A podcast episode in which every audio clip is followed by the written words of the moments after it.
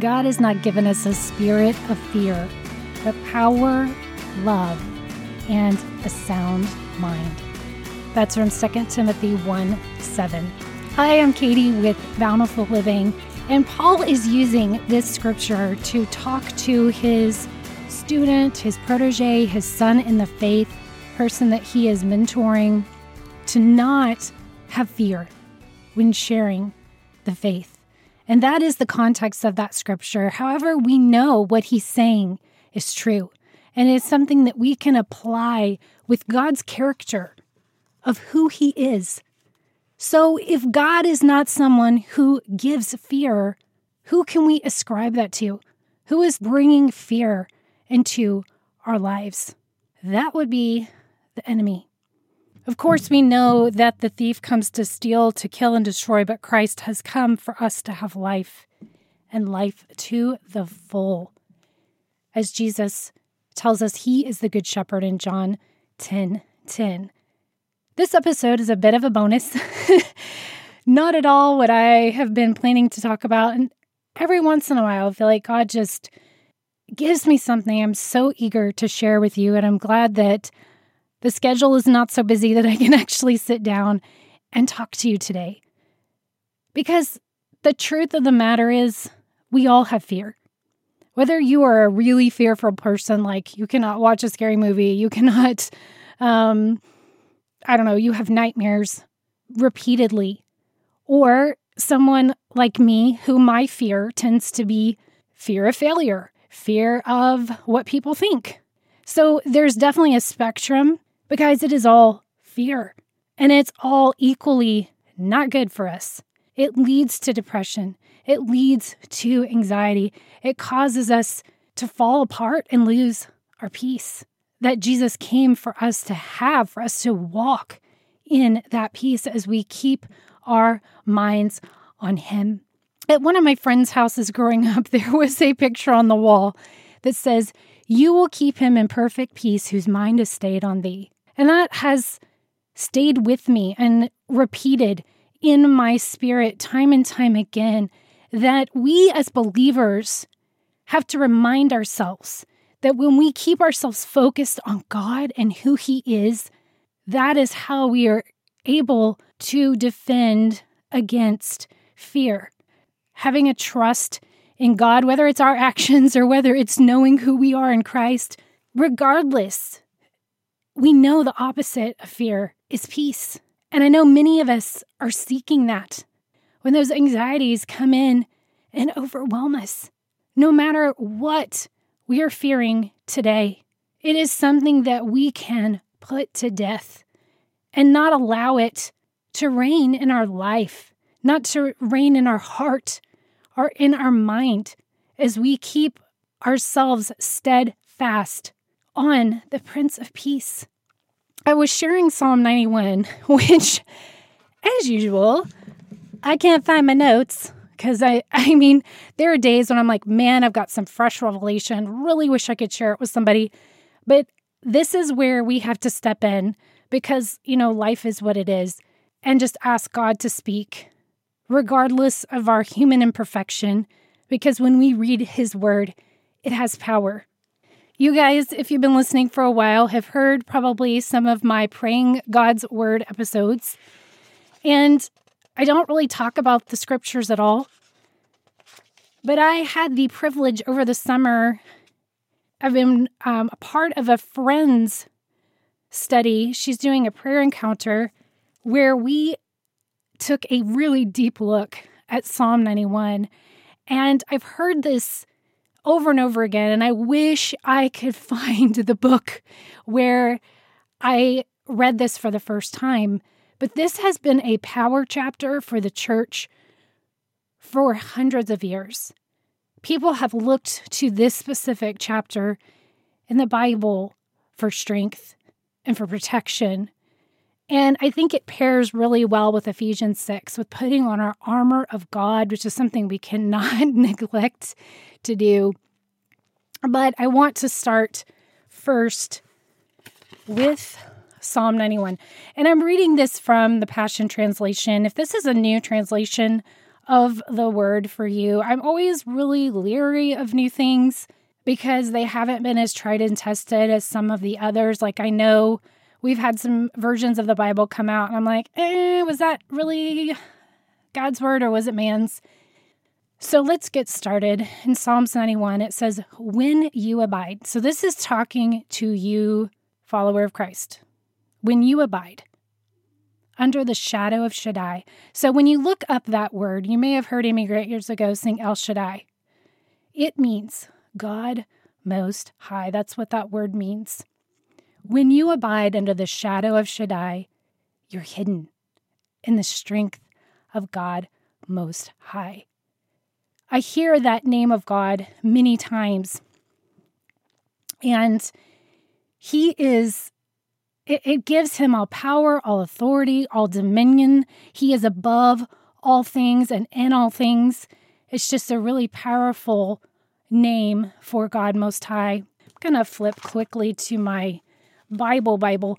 I typically read from the NASB, which that is Kay Arthur, I do precepts quite a bit. And so um, that's the version I read from the most. I know the ESV is also a good one.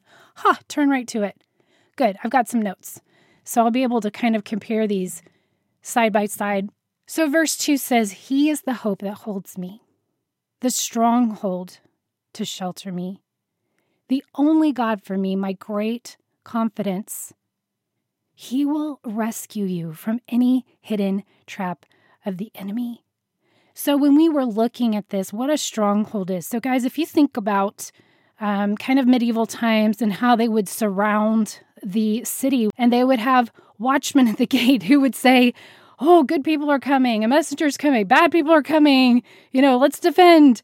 But it was also a place that was a respite and what I found was so interesting about this word because I took some time looking up the specific Hebrew, Greek word, whichever one it was, forgive me, I don't have my notes, but whichever original word this was in the transcript, that I look up the definition of that word. And stronghold not only meant fortress for protection, for shelter, but it was also like a place of rest. Like when we think about our homes, or at least what our homes should be, um, mine is a bit chaotic if you hear any banging. We're remodeling right now, which I can't wait to tell you all about that. There's always things I want to tell you guys. But um, basically, it's a place of peace, it's a place of rest from the world. So that's what it says that He is the hope that holds you and that stronghold to shelter you the only God for me, my great confidence. Verse 3 He will rescue you from every hidden trap of the enemy. And some versions of that say from the snare of the fowler. So, another kind of interesting thing that we don't necessarily think about now because we don't live this way. That's why I love um, some of these study helps a person would put out these little trails for a bird, kind of like, you know, Hansel and Gretel style, and put out these little trails for the bird to follow, and then suddenly they're in a trap. And so that's specifically what that means. So it's rescuing you from those hidden traps, those ones that are luring us in. He will protect you from false accusation and any deadly curse. I think that one's pretty straightforward. His massive arms are wrapped around you, protecting you. You can run under his covering of majesty and hide. His arms of faithfulness are a shield, keeping you from harm. You will never worry about an attack of demonic forces at night, nor have fear of a spirit of darkness coming against you. No, you won't fear a thing, whether by night or day. This danger will not trouble you, nor will the powers of evil be launched against you. Now, the reason I love this translation, and I'll read the NASB because it's a little diff, it's quite different, actually, says, You will not be afraid of the terror by night, or the arrow that flies by day, or the pestilence that stalks in darkness, or destruction that lays waste at noon. So you have to kind of get in and look at those words to understand them. This is like spelling it out pretty clearly. And a lot of us want to think that the enemy is not real. When you look in Ephesians 6, when it is talking about that armor of God, right before it, it says, Our warfare is not against flesh and blood, but against powers, against darkness, against rulers in the heavenlies. So we need to remember that a lot of times it isn't the person around us that is causing the trouble, that is causing the harm, that is really from the enemy. And we can defend against it. We don't have to be defenseless and sit here and just pretend it's not real. And if you don't, if this is new to you and you're like, what? No. This is this is not this is not real. Spiritual warfare of angels and demons is not real. I ask you to pray about it. Ask you to get in God's word and read about it and see what it says. But here's the good news none of it's going to trouble you, none of it's going to touch you. No weapon formed against us will prosper. We'll get to that verse in a minute. Verse 7 says, Even in a time of disaster with thousands and thousands being wiped out, you will remain unscathed and unharmed. You will be a spectator as the wicked perish in judgment, for they will be paid back for what they have done. In our world, we're sitting here, I know many of us thinking about the evils and wondering, like, how can some of this stuff be? And we will remember that God will bring justice. He will. We, and my prayer group, as we were focusing on this verse, it was kind of grievous because we don't want to see the people we love that are in darkness, that don't know Jesus. We don't want to see them suffer punishment. God offers his son to everyone. Everyone has the opportunity to repent, everyone has the opportunity to come to Jesus. They choose whether they go to the right or to the left. They are the ones who choose. And it says in First Peter, and I know I've read it here on the podcast before, that it's God's desire that all come. It is his desire. That's what he wants. That's why his he is slow. Like someone like, why haven't Jesus, why hasn't he come back yet? Why?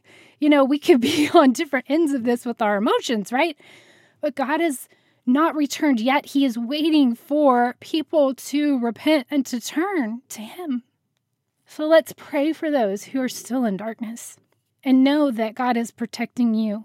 Verse 9 and 10 say, When we live our lives within the shadow of God Most High, our secret hiding place, we will always be shielded from harm. How then can evil prevail against us or disease infect us? God sends angels with special orders to protect you wherever you go, defending you from all harm. If you walk into a trap, they're going to be there for you to keep your foot from stumbling. Guys, we've all heard about guardian angels. This is God saying, and in Hebrews agrees with this, and there's many other places in the Bible. This is talking about one of the ways God protects us. No, you are protected. It says in verse 13, you will walk unharmed amongst the fiercest powers of darkness, trampling every one of them beneath your feet. And so this is God responding to the psalmist.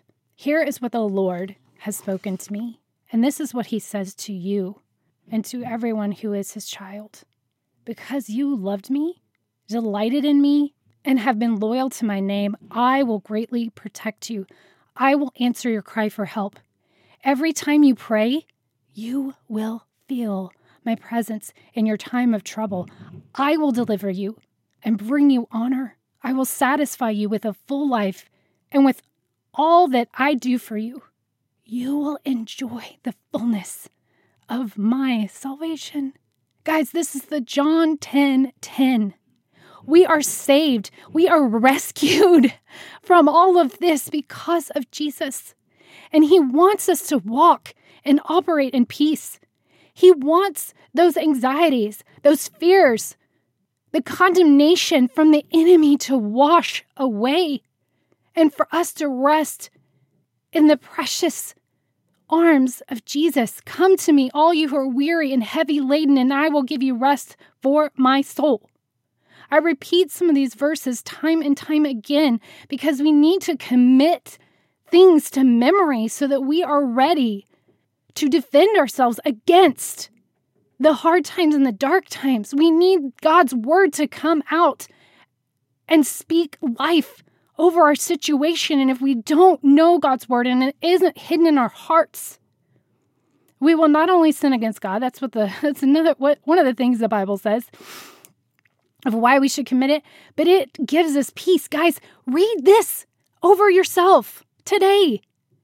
I'm going to repeat it because you need to know. I see many if then, if then in his word. Because a lot of times it's like this this isn't for everyone. This this promise is not for everyone. It is for those who love God, who delight in God, who have been loyal to his name. He will protect you. He will answer your cry for help. It doesn't say sometimes when you pray, every time you pray. And you will feel my presence in your time of trouble. I will deliver you and bring you honor. I will satisfy you with a full life and with all that I do for you. You will enjoy the fullness of my salvation. My friends, these are promises. Promises. We can take them to the bank. Pray this over yourself. Pray this over your children. I had my daughter read this before she went to school today because she went into battle. And I do not win 100% of the time discipling my kids, but I love the days when we can use God's word to encourage our children. So, whether it is you or whether it is your children, whether it is your friend that is dealing with fear, bring them to Jesus. Remind them of who He is. Remind them that we don't have to be subject to fear. God says, Be strong and courageous. The Lord your God is with you wherever you go. I read a verse today that I, I know I've glossed over, glanced because I've read the Bible, but sometimes I'm not paying attention to everything. And I'm going to have to pull it up here on my phone because I didn't actually do a ton of study on it. But because God was saying it of Himself, I know it's about Israel. I know uh, that we have to put it through that specific filter. But in Zechariah 2 5, it says, To her I will be Oh, to her. Interesting English. I wonder what uh, version of the Bible this is. And I will be to her a wall of fire all around, declares the Lord. I will be the glory in her midst. Wow, guys. As I was walking my neighborhood today, going on my my walk, I pictured myself walking with a wall of fire, of protection around me. Because that's one of the things that it talks about in Psalm 91 when it says that he is our shield and buckler. So if you think about a shield, it protects from one side. A lot of times with the armies, they would uh, pair people up back to back so that there would be more shields. Or they'd sometimes duck down under their shields to protect themselves from the arrow. But what God does is that buckler is is like representative of a belt or an um, there's some some interpretations say umbrella. So it's something that completely covers. That's the that's the true understanding of that. It's it's not partial coverage. It's total coverage guys total there is not a better insurance plan than following after jesus so i encourage you today to Make Psalm 91 part of your study, something that you go to time and time again, something that you know and believe that you have. This is this is for you, believer. I mean, I have to look up. Again, I've I've walked in here with no notes. Cuz we hear this in a song.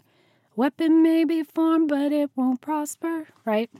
We sing that in church. So this is from Isaiah 54 and honestly, I could read this entire chapter to you guys. We could probably spend an entire uh, episode on this this chapter. But interestingly enough, and this is something only God could do, uh, the first part of Isaiah 54 is kind of a prophetic calling for the barren to shout for joy, that there will be life again, that there's actually a time and opportunity to enlarge the tents. You know, coming out of all the desolation and the suffering that Israel went through when God was restoring things back. And of course, a lot of this is things that is for Zion, which is our future still. So it does apply to us. I'm going to read, pick up and read in Isaiah 54, verse 4, because it says, Fear not. I mean, I've got to read it because it's saying that. Fear not, you will not be put to shame, and do not feel humiliated, for you will not be disgraced, but you will forget the shame of your youth and the reproach of your widowhood. You will remember no more, for your husband is your maker, whose name is the Lord of hosts, your Redeemer, the Holy One of Israel, who is called God of all the earth. I'm going to read this because we need more of the word in our lives. Verse 6 says, The Lord has called you like a wife forsaken and grieved in spirit, even like the wife of one's youth when she is rejected, says your God. For a brief moment I forsook you, but with great compassion I will gather you. In an outburst of anger I hid my face from you for a moment, but with everlasting loving kindness I will have compassion on you, says the Lord, your Redeemer. For this is like the days of Noah to me, when I swore that the waters of Noah would not flood the earth again. So that's God's covenant there. So I have sworn, I will not be angry with you, nor will I rebuke you. For the mountains may be removed, the hills may shake, but my loving kindness will not be removed from you. My covenant of peace will not be shaken, says the Lord, who has compassion on you. O afflicted one, storm tossed, not comforted, behold, I will set stones in antimony, and your foundations I will lay in sapphires. So, this is that future stuff. Moreover, I will make your battlements of rubies, your gates of crystal, and your entire wall of precious stones. And your sons will be taught of the Lord, and the well being of your sons will be great. In righteousness you will be established. You will be far from oppression, for you will not fear. And from terror, it won't come near you. If anyone fiercely avails you, it will not be from me. So we learn from 2 Timothy it is not from God. Whoever assails you will fall because of you. Behold, I myself have created the smith who blows the fire of coals and bring out a weapon for its work. For I have created the destroyer to ruin. No weapon that is formed against you will prosper, and every tongue that accuses you in judgment, you will condemn. This is the heritage of the servants of the Lord, and their vindication is from me, declares the Lord. So, guys, that is a lot of what we were just reading and talking about, and I did not even know. God knew. we have a heritage as servants of the Lord. And when we are crying out for justice, when we are crying out for vindication, remember that it is from God Satan will have to answer for what he has done to God's people. Hell was created for him and his demons, not for mankind. So I say to you today, beloved of God, be strong and courageous. Fear not.